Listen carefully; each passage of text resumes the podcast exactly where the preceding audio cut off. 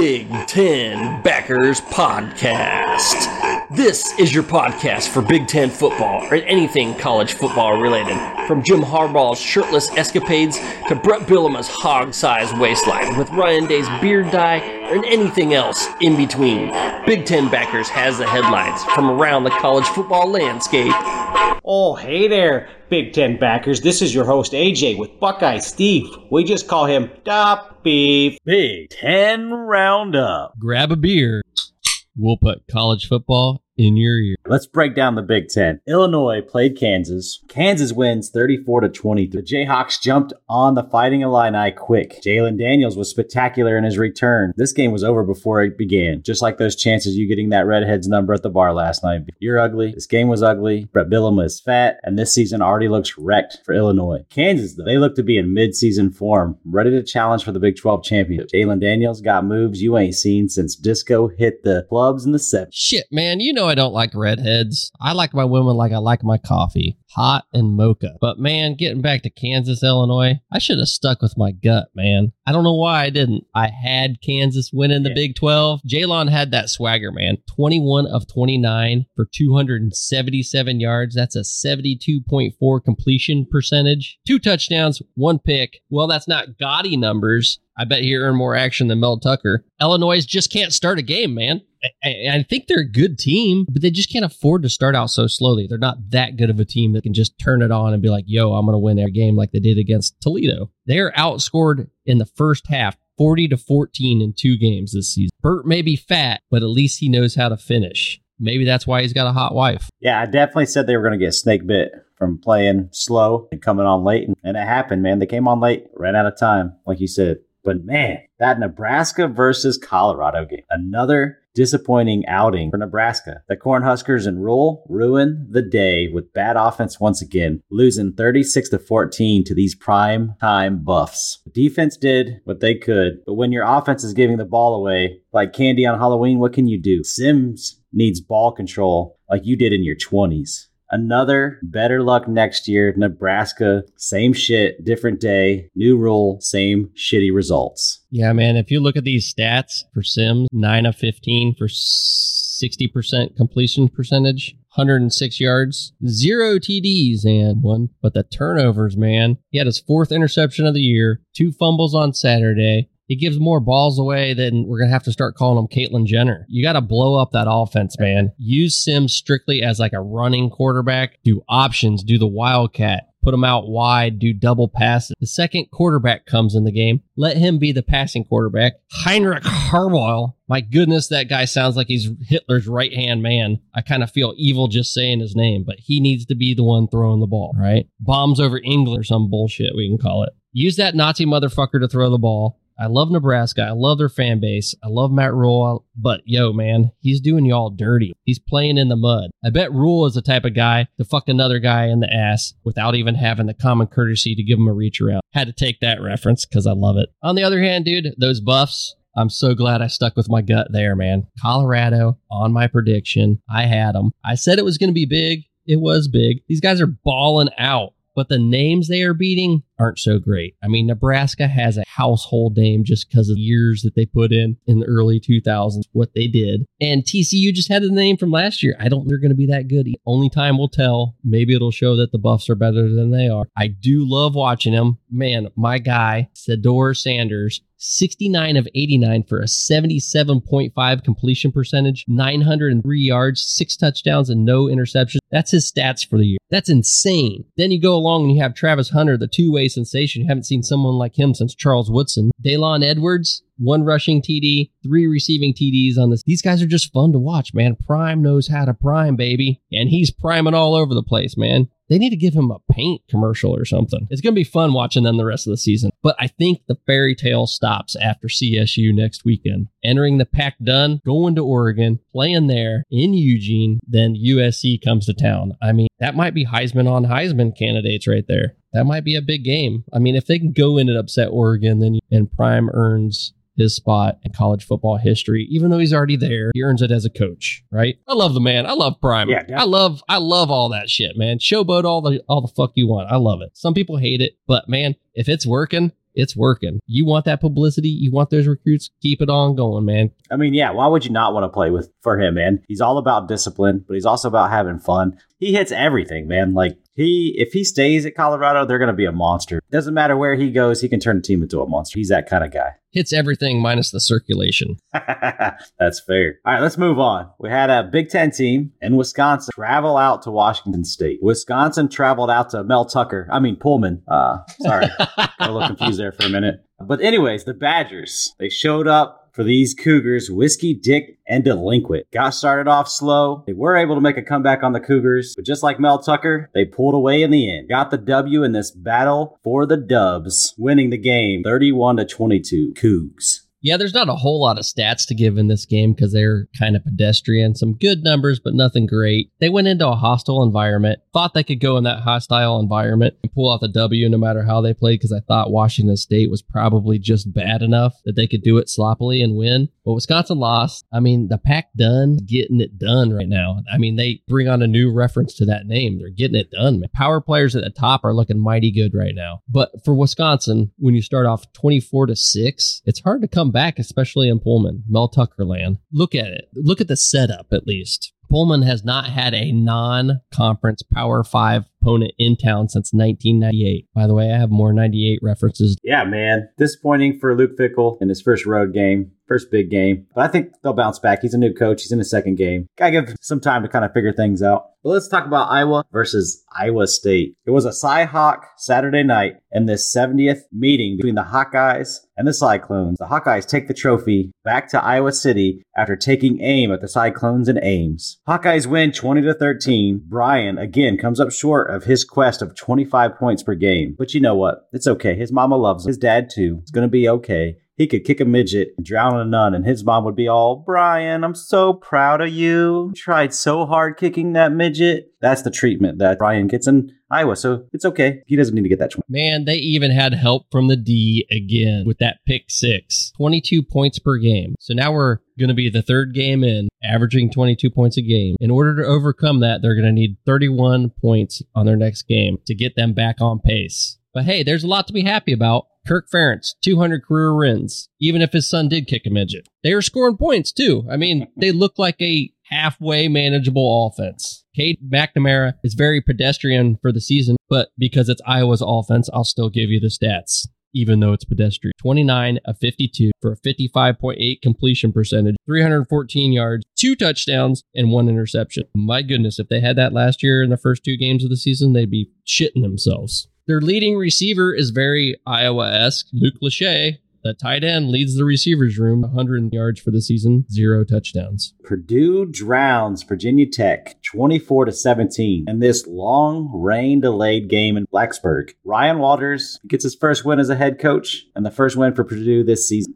Yeah, man, you got to give it to Ryan Walters. If you get a team sitting on their butts for damn near 6 hours and they still come away with the win, that speaks volume to the team leadership and to the control they have in the locker room, man. Just think about it, you know, as a high-end athlete like that, sitting there for 6 hours, you've been all juiced up, ready to roll. All your endorphins are like out the window now. Now you're cramping up. Now you're getting all, and you're wet from playing in the rain. They had to change their uniforms or something. They're their away team, so who knows what they had back there in the locker room. But and Blacksburg is not an easy place to play. That's another hostile environment. If you haven't looked up Enter Sandman, it's fucking awesome. You should do it right now after the podcast, of course. I mean, Hudson Carr had a great game, 238 yards and a rushing TD. It's no Sador Sanders or Caleb Williams, but man is putting up good numbers. Last week, it was like around 250-ish in the loss to Fresno State. So this is a team you got to watch out for. They're going to be dangerous. That Ross-Ade Stadium's a cool place to play at night if they get a big team there, too. So just something to keep an eye on. It's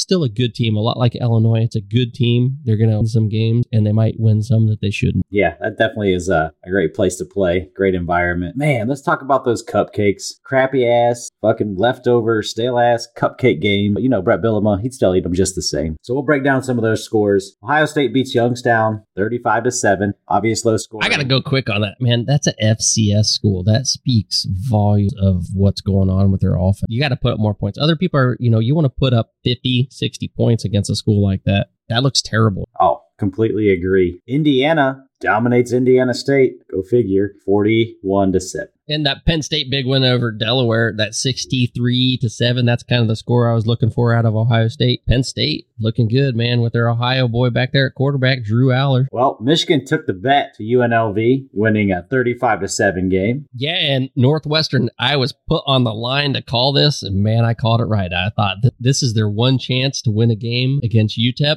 and they did it, man. They did it in blowout fashion, 38-7. So congrats, Northwestern. Get to those showers, boys.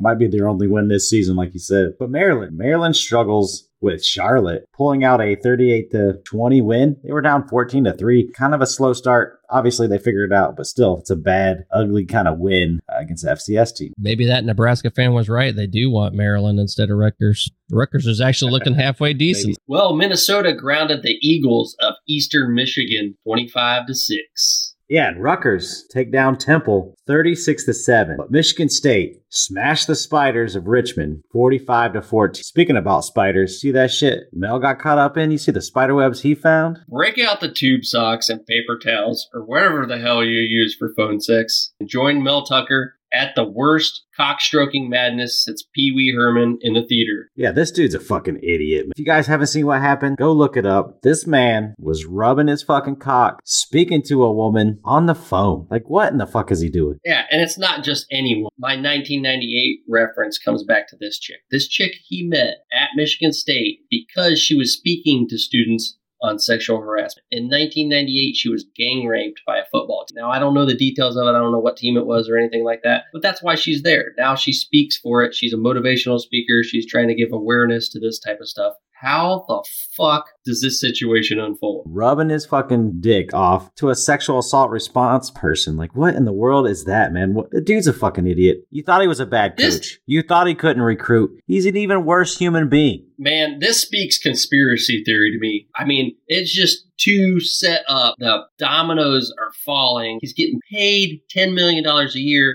And he's a terrible coach. The team is terrible. He had one good year off the backs of a great running back. And now it's fallen apart. So is someone paying this chick, maybe she's a bombshell, paying this chick to go, hey, get him on record doing some nasty shit so that we can get rid of him? Do you think it would go that far? No, I just think he's a douchebag, man. I don't think there's conspiracy behind it. He's just your average fucking dude out there doing dirty shit. I think he just got caught up in his own shit. How the fuck does that not scream red flags like in your head? How can you be like, yo, I'm going to go hit on this bitch that's been gang raped by a football team, and I'm going to ask her to do sexual? How does that happen? How does that thought, how does that neural connection go, boom, I want to do this? Is it like one of those things that I can't do it, so I got to? Is it like maybe a fiend? Is it like sex fiending? Is it like in the McDonald's parking lot jerking off, like going through the line like, oh, I don't need a big man right here in my hand, man. I don't need it. I got it.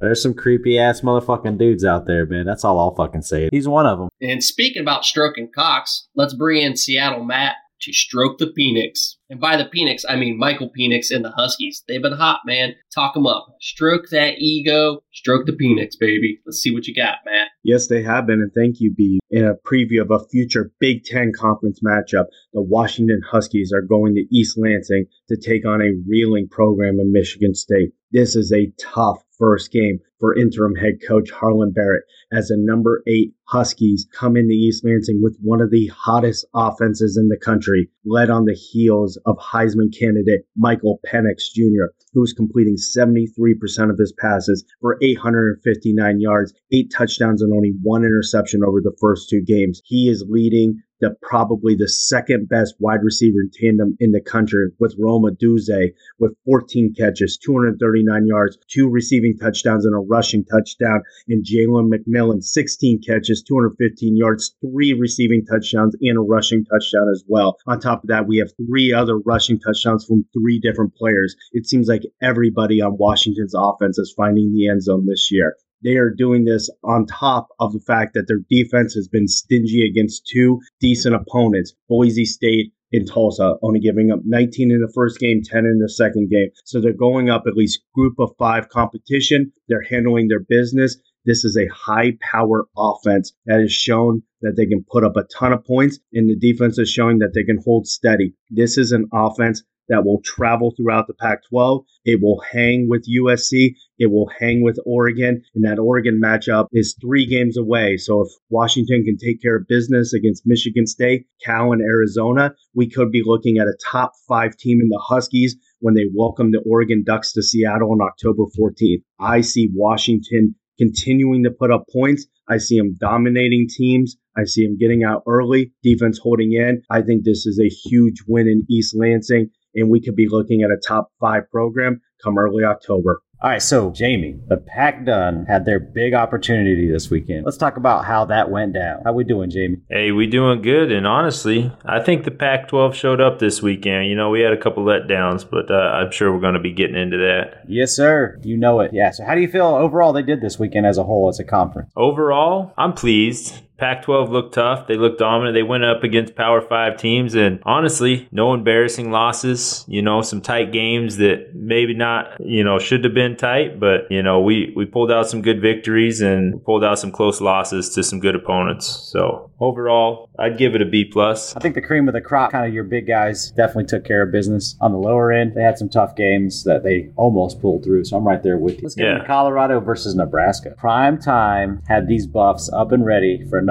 game. What's your thought on these Prime Buffs dismantling Nebraska? Yeah, no, Prime showed up. It made me look like a fool with my prediction. Each time I vote against him, man, he comes and delivers. So, you know, Colorado showed up. I felt, you know, the first half, you know, even the first quarter was 0-0. At halftime, 13-0. And through that, Colorado really came out. They came out slinging. Nebraska was on the ropes, and, you know, they just got into some trouble there. Jeff Sims did him no favors. Man, he was a turnover machine with those 2 fumbles and an interception. Sanders, though, he's got to be, you know, in the Heisman running and keeping his name relevant. That 393 yards, 2 touchdowns, no interceptions. No, he's a baller, and he's showing why he belongs in a Power 5 program. Oh, he definitely should be Heisman running. He keeps these numbers up and these wins up. He's taking home that trophy. The name's too big, and he's playing. But let's talk about your Ducks, man. Let's talk about Oregon. They cover the spread here in the closing minute. How'd you feel about Dan's Ducks in Texas? Not the win I thought they'd get as far as the spread goes. I thought they were going to go even higher on that. Not the way I thought they'd pull it out. It's hard to be disappointed in a win, and I'm definitely not disappointed. I saw some strengths there, but it definitely exposed some of our weaknesses. I think Dan Lanning, he's a great coach, and he's collected a great staff around him. He's going to be able to exploit those weaknesses and make them better, and this is honestly, it's the time to do it. You're able to pull off a nail-bite win against a decent opponent, and you got to do it before you started your conference play against some of the best teams in the nation that are coming up. And so work out some of those kinks and, you know, make yourself that much stronger. I think that's what they did. You know, Oregon on one side, they had 0 turnovers. On another side, they had 14 penalties for 124 yards. So, you know, definitely things to work on there. I think Bo Nix did his thing, and it was a good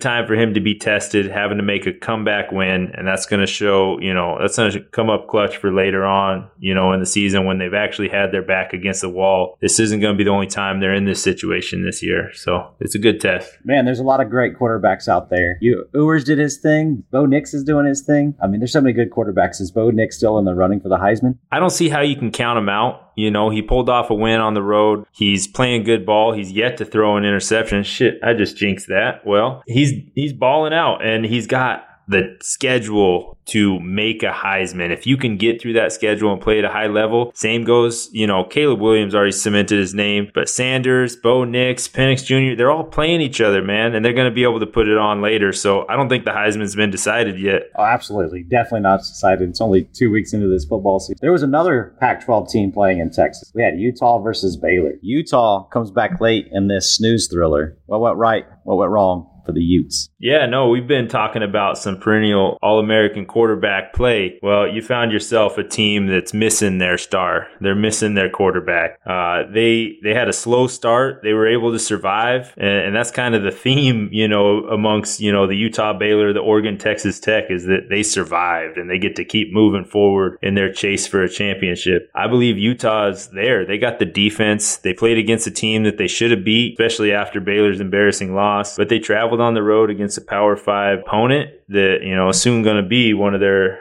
conference opponents starting next year. But they went on the road. They got a W, slow start. Once Cam Rising gets back, I think they work out those kinks and, you know, bring it all together. And they're going to continue to be a playoff, hoping for a championship team. Maybe that pass interference gets called. Maybe they don't win, but that's a story for another day. I guess the what ifs don't really matter. The game's in the books. So Washington State, they had a huge game. The Cougs drowns down the Wiscanated Badgers. This win was huge for Washington State. Coach Dickers stated after the game that Washington State belongs in the Power Five. Educate me on these Cougs, Jamie. Yeah. No, the Cougs play with pride. You know, they're kind of in a realm. You look at Oregon State, you look at Washington State. Utah is a amazing example of what Washington State, Oregon State can be based off the style of recruits they get. I believe Washington State is a Power Five football team, and they deserve to be there. That's probably the saddest part about this whole thing is that, sure, everybody else found their date to the dance except for these two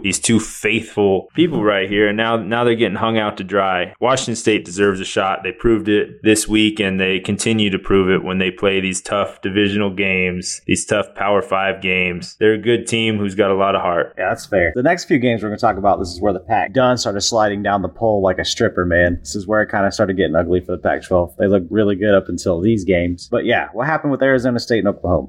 Arizona State, Oklahoma, that was the biggest loss the Pac-12 showed. I picked Arizona State going into this. It was my coin flip game that could have went either way. It was a close game, you know, throughout the first half, 15-10. But you want to look at what went wrong? They turned it over on down 3 times in the second half, you know, and their longest drive was 37 yards in the second half. You look at that, unable to produce on offense and unable to convert those fourth downs. That's what put them in the grave there. That's what gave them a loss. You know, until they can figure out how to get this freshman quarterback going, how to get this Kenny Dillingham team moving forward, you know, that's where they're going to end up. Overall, not a totally embarrassing loss. They were in it till the very end. And so, yeah, I don't look at it as embarrassment, but it definitely wasn't the best showing for the Pac-12. No, they definitely fell apart in the second half. Cal and Auburn, man, really low-scoring game. What you got on this? Man, Cal, Auburn, low-scoring game, but it was a good game. You know, Cal was in it. You know, they lost by 4, but you look at that second half, they missed 2 field goals and they threw an interception at the 18-yard line of Auburn. They were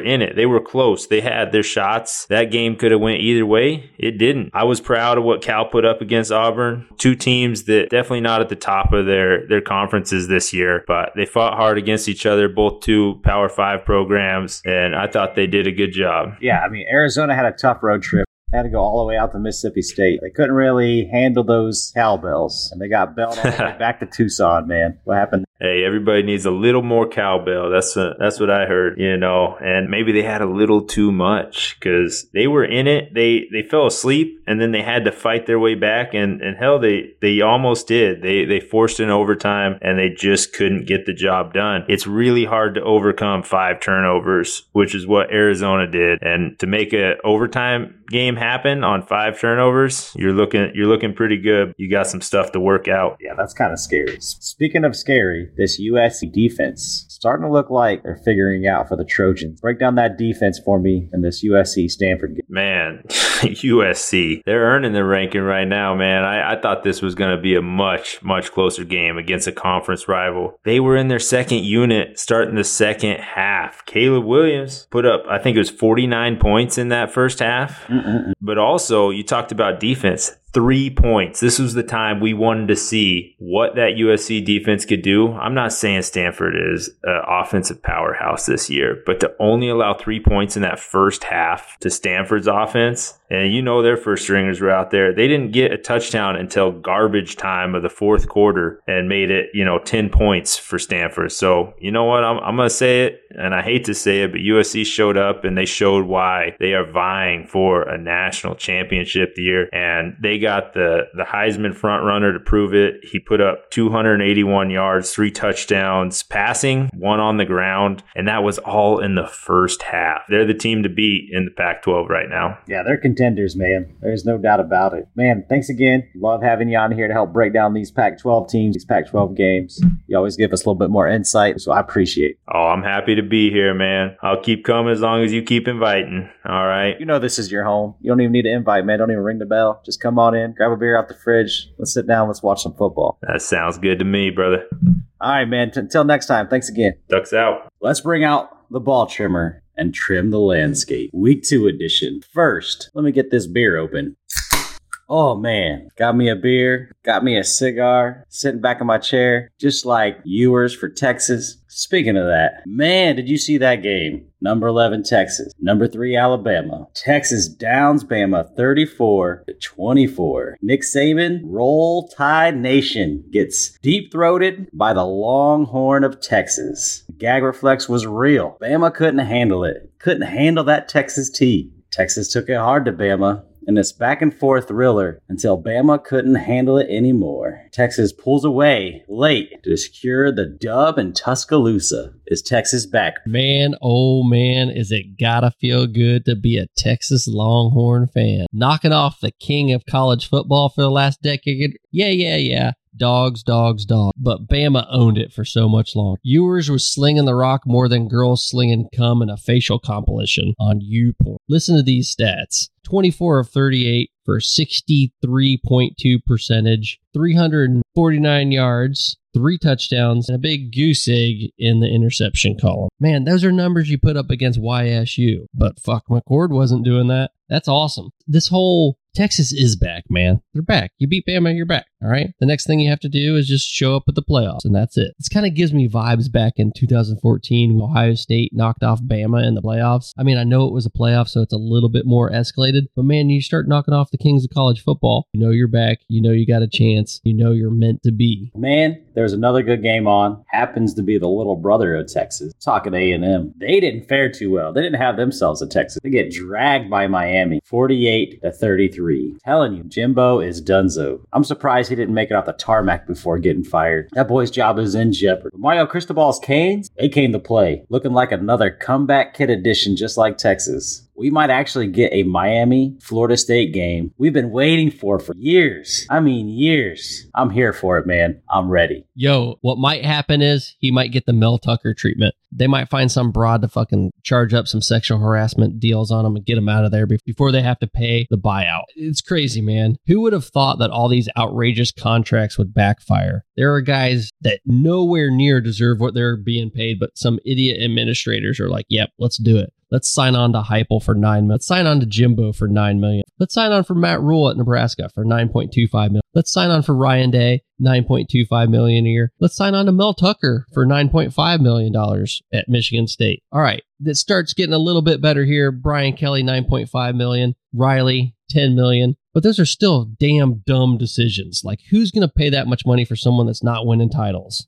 Stupid. Jimbo won one. He's the only one on that list that, like, maybe you can make an argument for. But then you go into the top 3, Dabo, Kirby Smart, and Saban. Those make sense. This defense for Texas A&M was supposed to be world beaters, but they ended up playing like your granny's used douchebag. Tyler Van Dyke, 21 of 30 for 70% completion percentage, 374 yards, 0 interceptions, and 5 tutties. Man, that defense sucks dick. This guy should have been running for his life against those 5 stars, but you know what? He's out there just throwing dimes all over the field. Full of 5 stars, man. This is insane. He shouldn't have time. But yeah, Ole Miss, they played Tulane. Really good game. Doesn't really look like it on the scoreboard. Ole Miss wins 37-20 in the end, but it was definitely a close game. Tulane gave him a battle. Beav, you got this one right. You said Tulane's year was over. Cinderella slipper doesn't fit anymore. You were spot on, man. I don't know if it is now, man. I think Ole Miss is going to run for the West. You know, maybe Bama's a little bit down. LSU's obviously down, so who's next? Is it Ole Miss? Maybe they get a run in the West and they're better. Kiffin is making $9 million a year. He should be winning titles, right? Fuck. Another drastically overpaid coach. These administrators must have a lower IQ than the people talked into working Chernobyl after the power plant went into nuclear meltdown. So, I think you're right there. But it seemed like Notre Dame might have picked up the right coach. Starting to turn things around. There's a little bit questionable last year. Man, they are looking hot. Notre Dame held on to a strong lead pretty much throughout this entire game against NC State. The Wolfpack stayed on the cuff of making this thing interesting. Then, boom, Notre Dame blew the doors off. These Fighting Gingers are looking like contenders, man. They went from B's to double D's. I think they might even got their lips done. Sam Hartman was electric once again. NC State had no answers for him. Yeah, man, Hartman's the real deal. And yeah, they're slinging those big old titties around now. They need new bras, new wardrobes, and they got to be getting on the Buckeye fans' nerves right now. Well, at least the rational Ohio State fans. He was slinging it around against NC State's defense, and they got those huge titties now, man. They're there. Double D's. Sam Hartman has it to show. 15 of 24 for a 62.5 completion percentage and 286 yards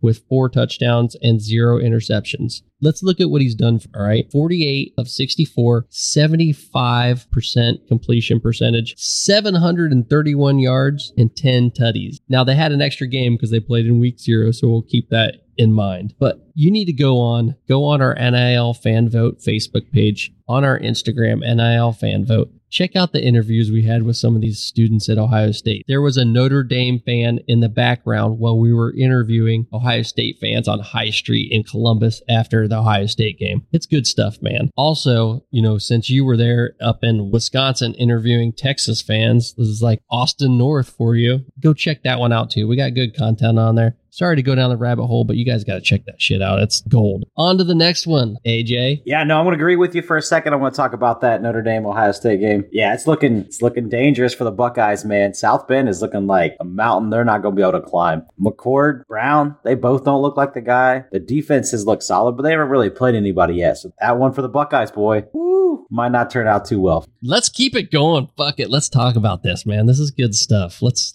talk about where are they going to be? Where do you have them right now? Do you have them in the top 5? So I don't have them in the top 5 yet. They have to beat somebody of worth before they move up that high. But I think they are going to beat somebody of worth, as in Ohio State. I think they are the team. To me, I'm a prove it guy. You got to prove it to me. You don't get it because you look good against bad teams. I'm not saying NC State was bad, but you kind of get where I'm coming from. Okay, so where you got Texas? Texas, man, I think you put them Georgia, Michigan, Florida State, and Texas, right? I think that's the group of 4 right now that would be making the playoffs if the playoffs started tomorrow. But obviously, it's way early for that. It's only week 2. But they proved it. They showed it. You got to move them up. And as of right now, where do you put Texas in that top 4? We need to know. The listeners need to know where you got Texas, baby. Where you got those Longhorns. I am going to put Georgia 1. I'm going to keep Michigan 2. I'm going to put Texas 3 and Florida State 4. And I guess I'm more of a prove it man. Texas has proven it to me. Florida State's proven it. I put Florida State, or we kind of together put Florida State on top. So in my personal poll, I got Texas number 1, Florida State number 2, Michigan. I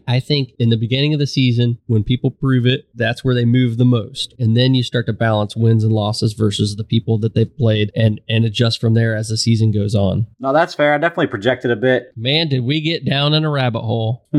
Always got to have a good rabbit hole. Hey, let's go on. Let's talk about Oregon. Let's talk about Texas Tech, Utah, and Baylor. We'll break down the Baylor game first. It was a slow game, man. It was like someone put the slow motion on. Got put to sleep by Utah and Baylor. No real action for a long time in this game. But just like any good porno, the last 5 minutes is always the best. But Utah gets an interception late, put this game away. And Oregon was also in a dogfight. Boy, they had to hold on like Mel Tucker, holding on to his dick during a phone conference. Oregon had a 1-point lead. They grabbed an interception at the end to secure an 8-point lead. Kind of interesting. They would have been under on the score, so this made a lot of bettors either happy or mad because that put them over on the over and under. But yeah, like when he got that interception, he should have went down because when he scored, he gave Texas Tech the opportunity to tie things up, and they almost made things interesting. The last play of the game was a pass in the end zone. They didn't catch it, but if they catch that, get a 2-point conversion, who knows what happens. You got to get down, man. Got to get down. Get down. I mean, the coaches were yelling for it and everything, and that's what you do. But Vegas had this right, man. I mean, even though they got to the over, I mean, they lowered that over underscore, which no one would have thought. But a win's a win, baby, for both of them. If you win, you win. It's like banging that 10, but finishing too early, and she goes out and tells all your friends about it. Hey, man, at least I did it. I got the win. You know, no big deal. A win's a win. You take it, you move on, and hopefully when you play someone big, you're ready to roll. I mean, it was a dangerous game. They were on the road. They were in Texas. I mean, Utah was on the road. They were in Texas. Like, that's never an easy draw. So you come out with a win, you take it every time, like you said. Yeah, and I have a lot of respect for the Utah team. I don't know Oregon yet. I got to see some more out of Oregon before where I can get a real read on them. I know our boy Jamie wants to tell us how Bo's going to win the Heisman, but there's way too many candidates out there right now for Bo to even be in the conversation. But yeah, USC, man, their defense finally looked good. They played Stanford. They put it on them. They drummed them on offense, drugged them on defense. Caleb Williams. I'm telling you, man, these guys are ready. They're ready for their Pac-12 run. This USC team's looking damn good. Yeah, that Stanford band play was against Cal, right? Yes, sir. Stanford has fallen so far, they may never play real football again. What benefit do they bring to the ACC in combination with Cal? I think these teams are just going to go out there and run their bands into each other and call it football from now on. What is it? Is it that USC's defense is that good and getting better? Or is it that Stanford's just that god-awful? I think it's Stanford, but whatever storyline you want to tell me. Yeah, I mean, it's hard to say. You never know. But at least they didn't give up points to a bad team. So they did what they're supposed to do, whether that's a good or bad offense. That's true. It's kind of irrelevant. That's true. I'm with you. But we just need to see more. I mean, it's one of those wait-and-sees approach with USC. And if history repeats itself, it's just USC's defense is terrible. That's it. Point blank. I agree with that. Another great game that we kind of had circled was NC State and Appalachian State. Just like last year, man. Another great game. Goes into overtime. Couldn't quite pull it out against the Heels, but Appalachian State is a dangerous team. They're always right there, man. They either upset somebody or they come damn close. North Carolina survives, and they're looking like another ACC team poised to challenge Duke, Florida State, and Miami for this conference. Crazy that you don't get to say Clemson in this group. Hey, look, Mac Brown didn't have to choke a bitch again, so life is good, right?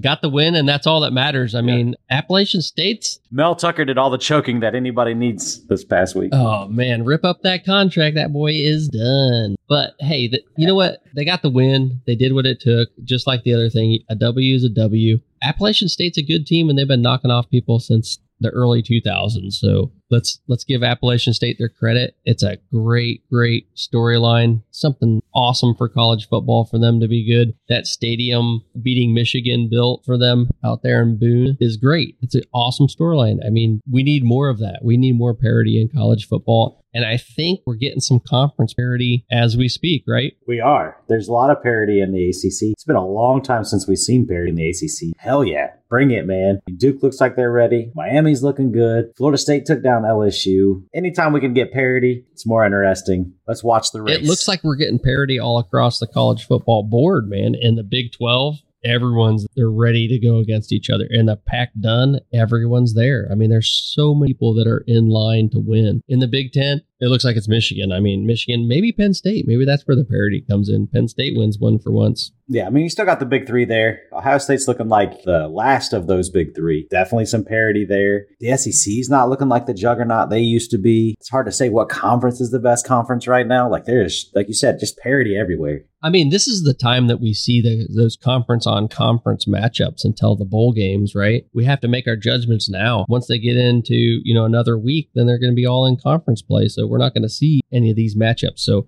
right now is how we compare the conferences against each other. We got to take a look at it. Who's your best conference right now? Man, if you're saying top to bottom? Top to bottom. Man, still going to stick with the Pac-12. I think they're the thickest. They're bringing that girth this year. Now, I don't know if their cream of the crop is as good as the SEC's, but as far as many teams that are competitive, I think they're right there with the SEC. I mean, with the exception of Georgia, I don't know where is the cream of the crop in the SEC. Who are you saying is the cream of the crop? I mean, Alabama just lost to Texas. LSU just lost to an ACC school. Well, Georgia to me is the cream of the crop. They're that one team. Like I don't know if anybody in the Pac-12 is as good as Georgia. Touche.